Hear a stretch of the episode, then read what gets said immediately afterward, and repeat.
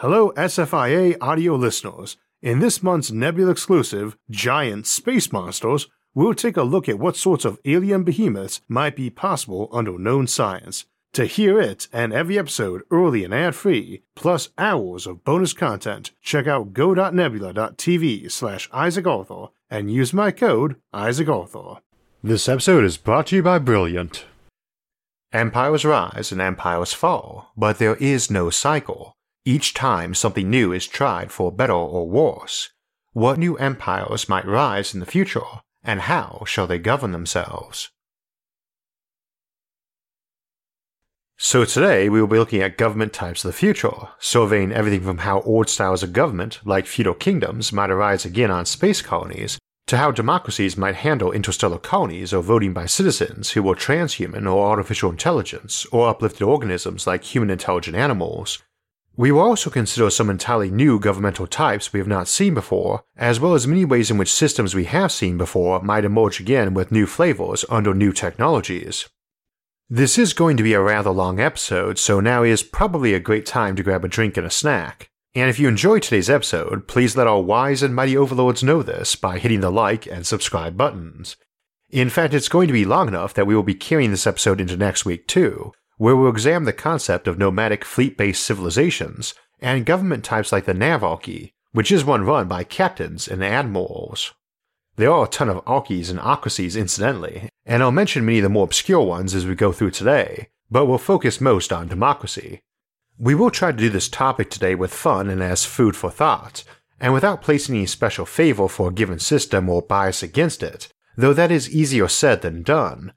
I'm a big fan of democracy, as I'd imagine is most of the audience, and indeed my other professional hat outside of the channel is overseeing elections for my region of Ohio. This does not necessarily mean it's the best form of government or its implementation is always ideal, and to quote Churchill, quoting someone else, democracy is the worst form of government, except for all those other forms that have been tried from time to time.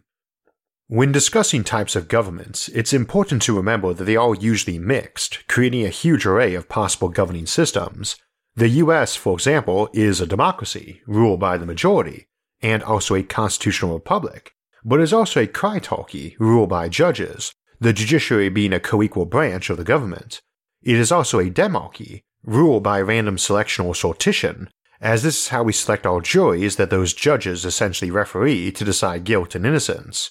And those are just the official forms. Any given nation or group might have several unofficial de facto forms of government. For instance, the US is also a gerontocracy, ruled by the elderly, as most of our elected leaders are older than the average citizen, even discounting those who are deemed too young to vote, and of those who choose to vote, it is disproportionately on the old side. We are also a plutocracy, ruled by the wealthy, in that we generally tend to elect folks whose income and assets are well above the average, and of course wealth can often purchase influence. We are also a meritocracy, ruled by some merit, skill, or talent. These are not the official forms of government, but are nonetheless in play. Their specific nature and degree can also vary and mutate over time. As an example, an official gerontocracy would be ruled by the oldest specifically, like tribal elders where the seven oldest people made up the tribal council, a gerontocratic oligarchy ruled by a small group, in this case an old one, and such a thing might develop over time, a rule where it was the seven oldest minus anyone who was suffering senility or extreme poor health. Or mutate to limit selection from the oldest who had also done something noteworthy and of merit, a gerontocratic meritocracy. A common complaint about gerontocracies is the senility issue, and also the vigor issue, that as one ages you are thought by many to lose a certain amount of fire in the belly, and something like radical life extension technology might have a big impact on that, and an unpredictable one too. If you've got folks who are 300 years old and have the mental and physical vigor of a 30 year old, your civilization might be far more likely to tip toward being a gerontocracy. Of course, another concern often raised about such an approach is that it might be prone to being stagnant and rejecting change and lacking upward mobility for the young, this might be even worse in such cases, as while no one is going to hold the exact same view in their youth as they do at age 300, it does seem reasonable to wonder if your leaders and electorate are vastly older on average than now, if change might be a rather slow thing.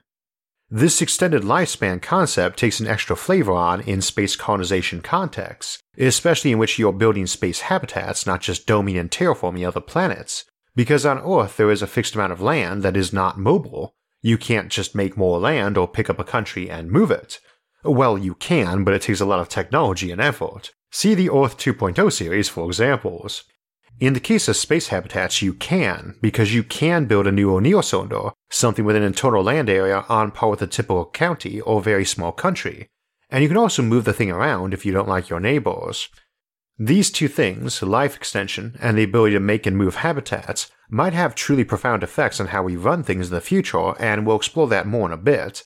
However, another popular notion about how we might run things in the future is that we would not, that an artificial intelligence would. This would be an example of an autocracy, absolute rule by a single person, or in this case an AI, or possibly an anocracy, a variation where federal or national power rests with an autocrat, but the lower levels below are democratic. The usual example being a benevolent dictator who lets most issues be handled locally and democratically, in this case the benevolent dictator presumably being an AI,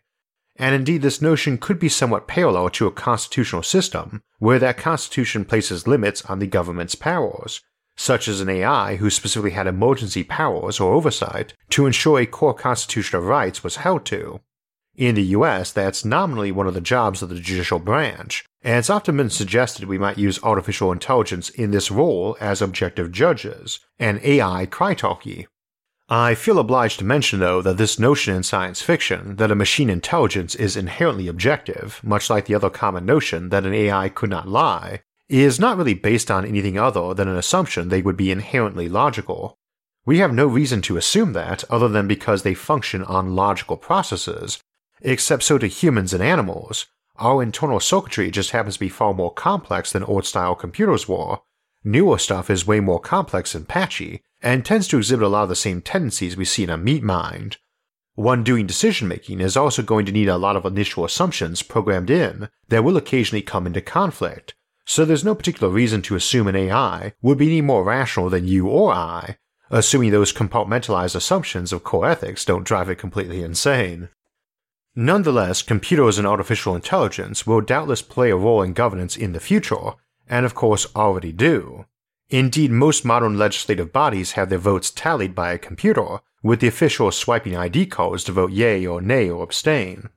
This brings up a possible example of proportional allocation of votes that wasn't really viable in the past. In a representative democracy or republic, a given area has a person who votes for them, and has a single vote, so we generally try to keep those districts about the same size. Usually, when drawing up those districts, mindful that people often move between census counts anyway, there's a small percentage of variation allowed in district size. An average district might be 760,000 people nationally, about what it was for the US last census, but a given state might have 13.2 times that number and have to allocate it to around 13 representatives. So the districts can't be 760,000 people, but would need to average 772,000, and given districts might be a few percent higher or lower than that, in an attempt to create a map that follows existing subdivision borders, counties, and city borders. We generally take the attitude that that is good enough, as it means no legislature's vote is generally more than a few percent more or less powerful than another's, and again, populations are fluid anyway.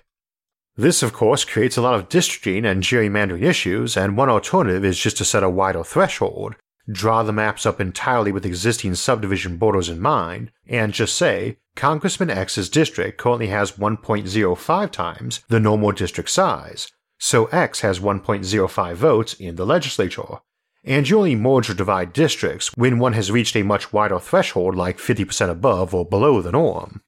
This might be more attractive down the road too, as while population divisions like metropolitan regions do shift a lot over even a decade, Something like an O'Neill cylinder or space habitat is a pretty set sized object that isn't going to want chunks of it cut up between multiple districts, probably. Of course, they can also move too, as a space station is also a spaceship, but we'll come back to that later. Similarly, some places have more than one representative per district. States have two senators, for instance, and a place might decide it was going to have a large district five times the normal size, and give the top five vote getters an election each one vote or alternatively, each a vote proportional to how many votes they picked up. Needless to say, things like real time tracking of your population, as opposed to counting heads every decade, might alter this more, not just in giving a much more precise and up to date, constantly changing district vote total, but also conceivably allowing partial dual citizenship. In Ohio, for instance, we've got what we call snowboards, usually elderly folks who downsize their house after their kids grew up and spend their summers here and migrate south for the winter months. You can only claim one residence for voting in the US and vote in that place only, meaning you can't vote in the elections for your summer and winter address, nor can you vote on the property taxes for some town in which you do not live but your family business is at and pays those taxes, or on the income tax of the city you work in and pay taxes in if you reside elsewhere. There's a strong argument for the one person, one place, one vote approach, but probably its biggest support is sheer practicality.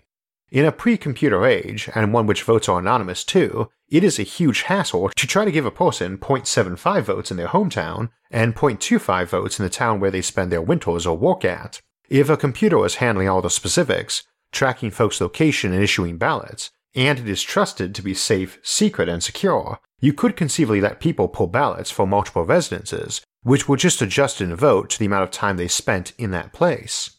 Similarly, you might let folks divide their vote. If, for instance, in a five way race for two available positions, as we often do for at large councils like villages and school boards, and they had two candidates they liked, instead of telling them they could vote for two people equally, they could vote for one 120% and another 80% of their 200% total vote, or maybe vote 100% for their favorite and 60 40 for two others they thought would be good. Or conceivably gave folks more than exactly one vote. The default notion of democracy is that everyone, or at least everyone allowed to vote, has one vote as valuable as anybody else's, sometimes called egalitarian democracy, which honors the notion that we all have an equal say, but often rubs the wrong way for many folks who are being told their vote is no more valuable than their next door neighbor who they consider an absolute moron. This always brings up the idea of who is entitled to vote, with the prevailing view these days generally being everyone is, simply by being an adult of sound mind, though often removing folks for something like committing a felony on the grounds they've proven themselves a bad citizen. Determining who is a good citizen obviously gets tricky, as does figuring out who gets to do the determining. In Robert Heinlein's classic novel Starship Troopers, we're presented with a society where anyone could join the military or civil service and could not be denied some position there, but only those who had completed a term of service got a vote or franchise. This raised the issue of merit based voting amounts.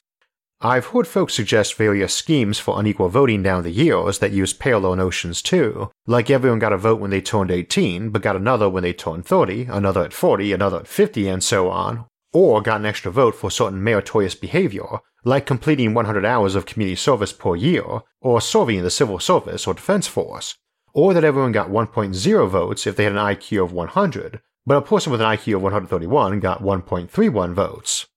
And again, we are not interested today in saying what is or isn't fair, just discussing some scenarios. Now, I wouldn't think we'd employ such a system in the future in dealing with regular modern day humans across the board, but it might get more strained if you had cyborgs, genetically engineered geniuses, transhuman citizens, uplifted animals, or superintelligent AI, or subintelligent AI for that matter, who folks want to give some say but not a whole vote. Incidentally, a system of government ruled by the smartest or geniuses is a geniocracy, and would be a subtype of meritocracy where the only relevant merit was intelligence, or IQ anyway, which is not necessarily the same thing.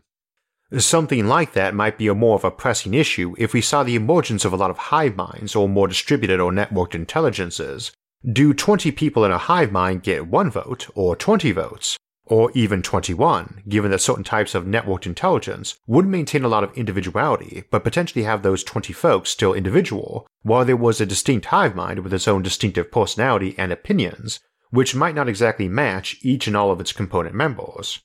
So, too, as we looked at in the hive minds episode, in a more loose network, a person might be part of multiple hive minds, a variation of dual citizenship in a way, or a more integrated form of group intelligence compared to, say, being a member of a bunch of different clubs and groups, like many of us are, and which each has its own focus and personality, which often changes as members join or leave, just a lot more literal in this case. This also raises an interesting approach to representative government, too, that a society big on mental augmentation might use, which is one where everyone is networked and their representative isn't elected but is some hive mind running on a tiny portion of every voter's brains in a cloud, and it has its own distinct mind built upon its citizens' background thoughts and opinions. Alternatively, in a sufficiently smart society where the average citizen was so mentally augmented they could perfectly recall every moment of their life, read textbooks, and absorb them in minutes, and the average person was both 400 years old and had a 400 IQ, there might be no need for representation at all. No need for someone to have the full time job of digging into policy and voting on behalf of everyone who doesn't have the time for that. In this setup, everything is either direct vote on all policy decisions or uses sortition and demarchy, which is where you randomly select a group from the qualified pool to research the matter and make a decision. This is usually a draft from all eligible citizens, as we do with a jury, but sometimes something more specialized like a selection from doctors to address a medical issue, or civil engineers to decide roads and infrastructure, meritocratic demarchy. Something like the hive mind legislature of a moment ago, or the AI autocracy from earlier, might simply emerge on its own, simply by a legislator opting to poll people constantly and deciding to be a perfect weather vane, always voting as their district's majority preferred on every issue, and that might get rather elaborate or official over time. Or it could happen in the shadows, some powerful supermind hiding out that tampered with the vote, or people's minds via propaganda or direct mental alteration. A secret government called a cryptarchy is often in place in fiction, and indeed is prominent in Isaac Asimov's Foundation series. There we have the official democratic government, but also the hidden Second Foundation, a meritocratic oligarchic cryptarchy composed of psychologists who help predict and shape the future.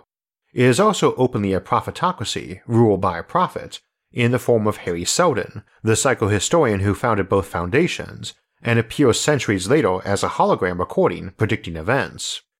The notion of various benevolent dictators, oligarchs, or seers able to see or calculate a better future is a popular one in sci fi too. You can see our episode on psychohistory for why this is easier said than done.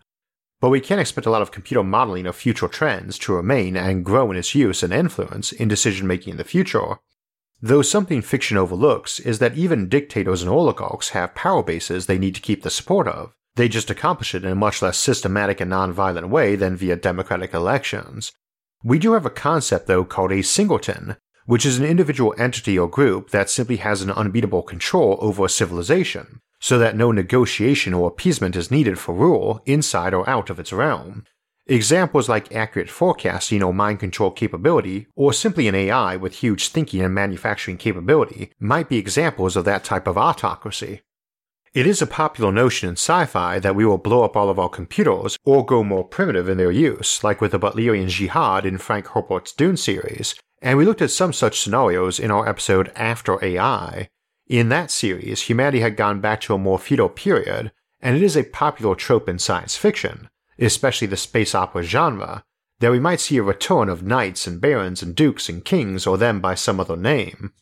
They probably would emerge by some other name too, but it does not really matter. Titles shift with time and place, and we have tons of them from our history. In the Foundation series, for instance, the official leader of the Foundation is the Mayor, dating back to when it was a single small city on a remote and new world. But the title is kept even when the Foundation is an empire spanning a million worlds and trillions of people, and a lot of our titles either meant something very different originally, or were literally someone's name, like Caesar and the Czars, Tsars and Kaisers. Titles vary and rarely describe the position well. The big bad guy of the original Foundation trilogy, the Mule, is a mind controlling autocrat who styles himself First Citizen, and would be an example of an anocracy, in that he only controls things at the top by mind controlling existing leaders or very skilled individuals he then promotes. You could see a lot of new titles that tended to be hereditary, like the CEO of a company that built and maintained a space habitat, effectively becoming a title equivalent to Baron or Count. Or on the flip side, we might just bring those titles back. And for that matter, they are hardly gone. There are several hundred hereditary barons in the UK alone in modern times, and I'd hardly be surprised if the peerage still exists in a couple of centuries and we started building space habitats. If the UK bankrolled a bunch of O'Neill cylinders and the King or Queen of England started parceling bits of those into baronies and dukedoms, not only might that stick around, but it might catch on too, with owners or elected leaders of those not of the UK opting for that title. You will need subdivision for any large nation after all. Where I am at, we have counties. We just run it by a board of three elected commissioners, who are titled commissioner, not count. The title is elected, not hereditary, but then not all titles are hereditary now or in the past. Whoever is running the show on a cylinder habitat, elected or by dint of owning the thing, might be in power for a very long time. You could get the owner or majority shareholder passing on to a descendant or kin, but if you got longevity treatments in play, they might be waiting a very long time, and on their passing a millennium later, they might have hundreds of children and hundreds of thousands of living direct descendants squabbling over the inheritance. Possibly a more plausible scenario, essentially in a more post scarcity and life extension capable civilization, is that someone might play a big role in founding a habitat and end up as its first leader and just keep getting re elected over and over again, either in a ceremonial role or as a flat out autocrat, elected or not. After all, any colony founded by a handful of people who just don't die off as time goes by is going to have their stamp on everything, even ignoring that the majority of the population is going to be related to them by blood or marriage and the rest by association. If you go to some interstellar colony founded by a thousand colonists a thousand years later, every one of those millions or billions of people is going to be able to claim direct descent from every founder who actually had a family, and if they are still around, their influence is going to be enormous as is their experience, so you might have the single same ruler over and over again, or it passing around between a handful of them because of term limits. And that's not even considering the possibility that the founder of a colony could just clone themselves a thousand times, or create their own subservient species whom the founder can lord over. Term limits is another thing you probably want to be considering if your civilization has radical life extension, if you're worried about someone becoming an institution all on their own, but it doesn't ensure they are really out of power, you might just end up with their understudy, their kid or someone they mentored, as the ruler, and even if they were not a puppet of that other person who might have generally wanted to retire, it's pretty likely they and others would be banging at their door for advice, or that they might re-emerge from retirement during crises. We tend to name places after their founders or some prominent person, and it might be kind of awkward to run against John Smith, president of the John Smith Space Habitat.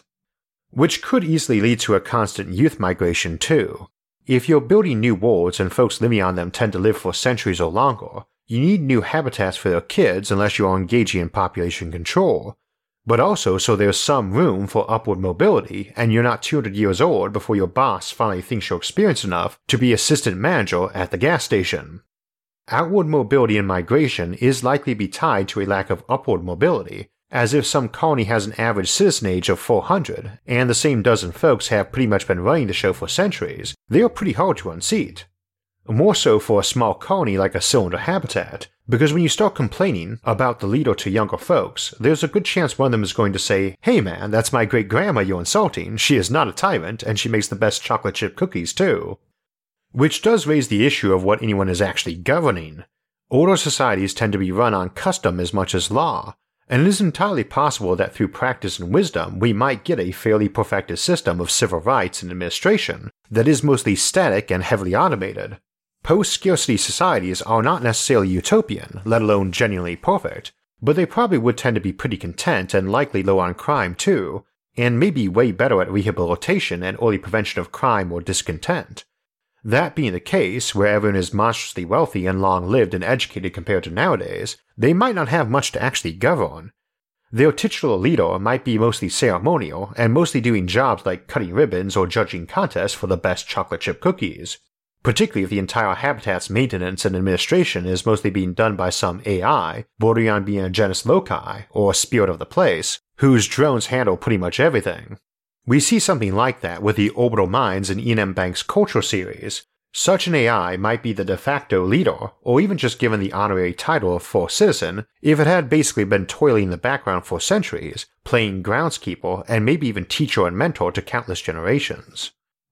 We also need to keep in mind that governments come in all sizes, and what is a government can be kind of hazy, an awful lot of universities are home to fairly large populations and have governing boards and often provide a lot of services on campus like police and medical, and many large companies often have that campus set up too, and we have a history of company towns.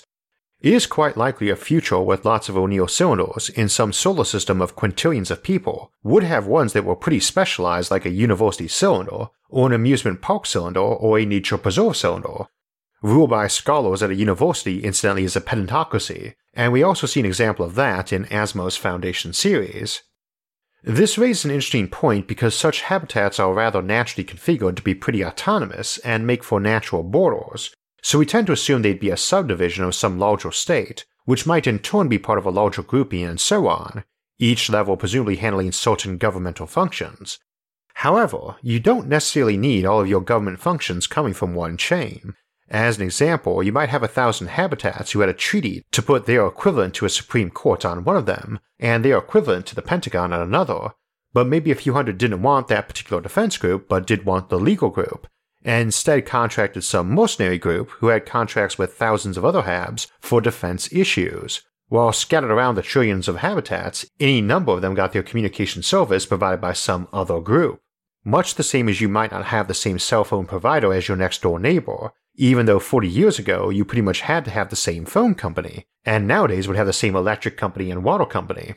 And many services of government might be entirely picked by an individual, not even a group, as opposed to our classic idea of any given piece of government being a monopoly.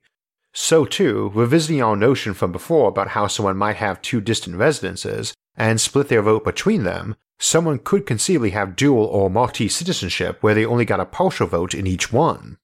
This might be more likely because land and territory really aren't fixed in solar systems, especially in something like a Dyson swarm. All those habitats whirl around, and only specific orbital paths would keep their neighbors the same, and just those fore and aft of them sharing that orbit. What's more, a space habitat is fundamentally a spaceship. It can just pick up, move, and join some other cluster. So you might have a million different empires all squished together, each having anywhere from a few million folks to a few trillion, and all at the same time they might be sharing territory and that one habitat might be getting its policing done only internally, get its traffic control and space police done by companies millions of others used, make use of a judicial system of some empire of a billion habitats that had other services available but which they opted not to have, and be part of a defense treaty with some rival empire all of which had different policies, titles, vote allocation, governing systems, and so on. And the people might be way more mobile too, moving as they please or living in entire virtual realms hosted online. Someone might easily be a citizen of a place that existed on no earthly map or galactic one because it was a simulated world,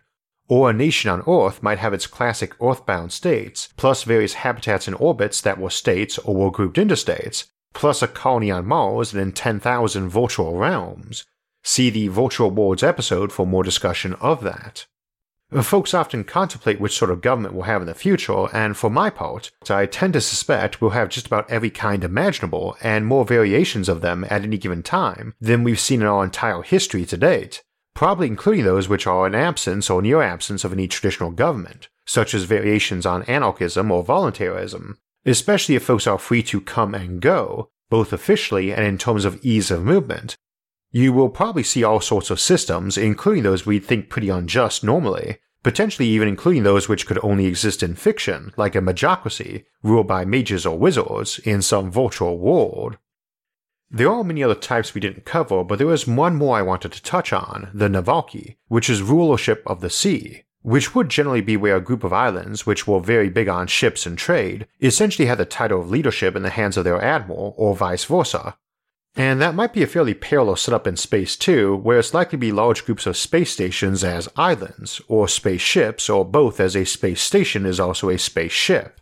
This has an extra meaning too because a lot of interstellar colonies are likely to be founded by generation ships. See the Generation Ship series for details, where the crew of that ship was running the show for a long time and also might be founding mini colonies.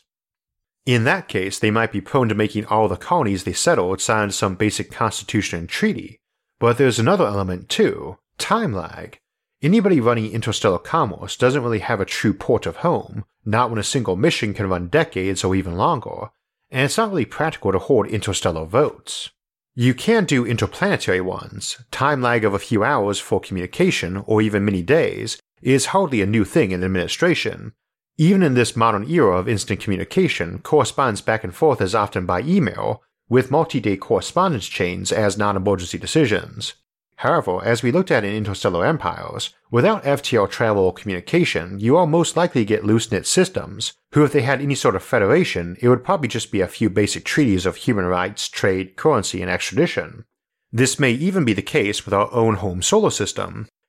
In many ways, the captain of a colony ship is a power unto themselves because they control the ship and they can head off to anywhere in the galaxy with it and found colonies too. But as we said earlier, every space habitat is also a spaceship, and any virtual world can be moved on a hard drive to a new server, and you can even move planets if you really want to. Moreover, it's quite possible a lot of space habitats would be configured to effectively be long term dock for a spaceship equivalent of a houseboat, where folks just docked their house where they wanted and left when they wanted.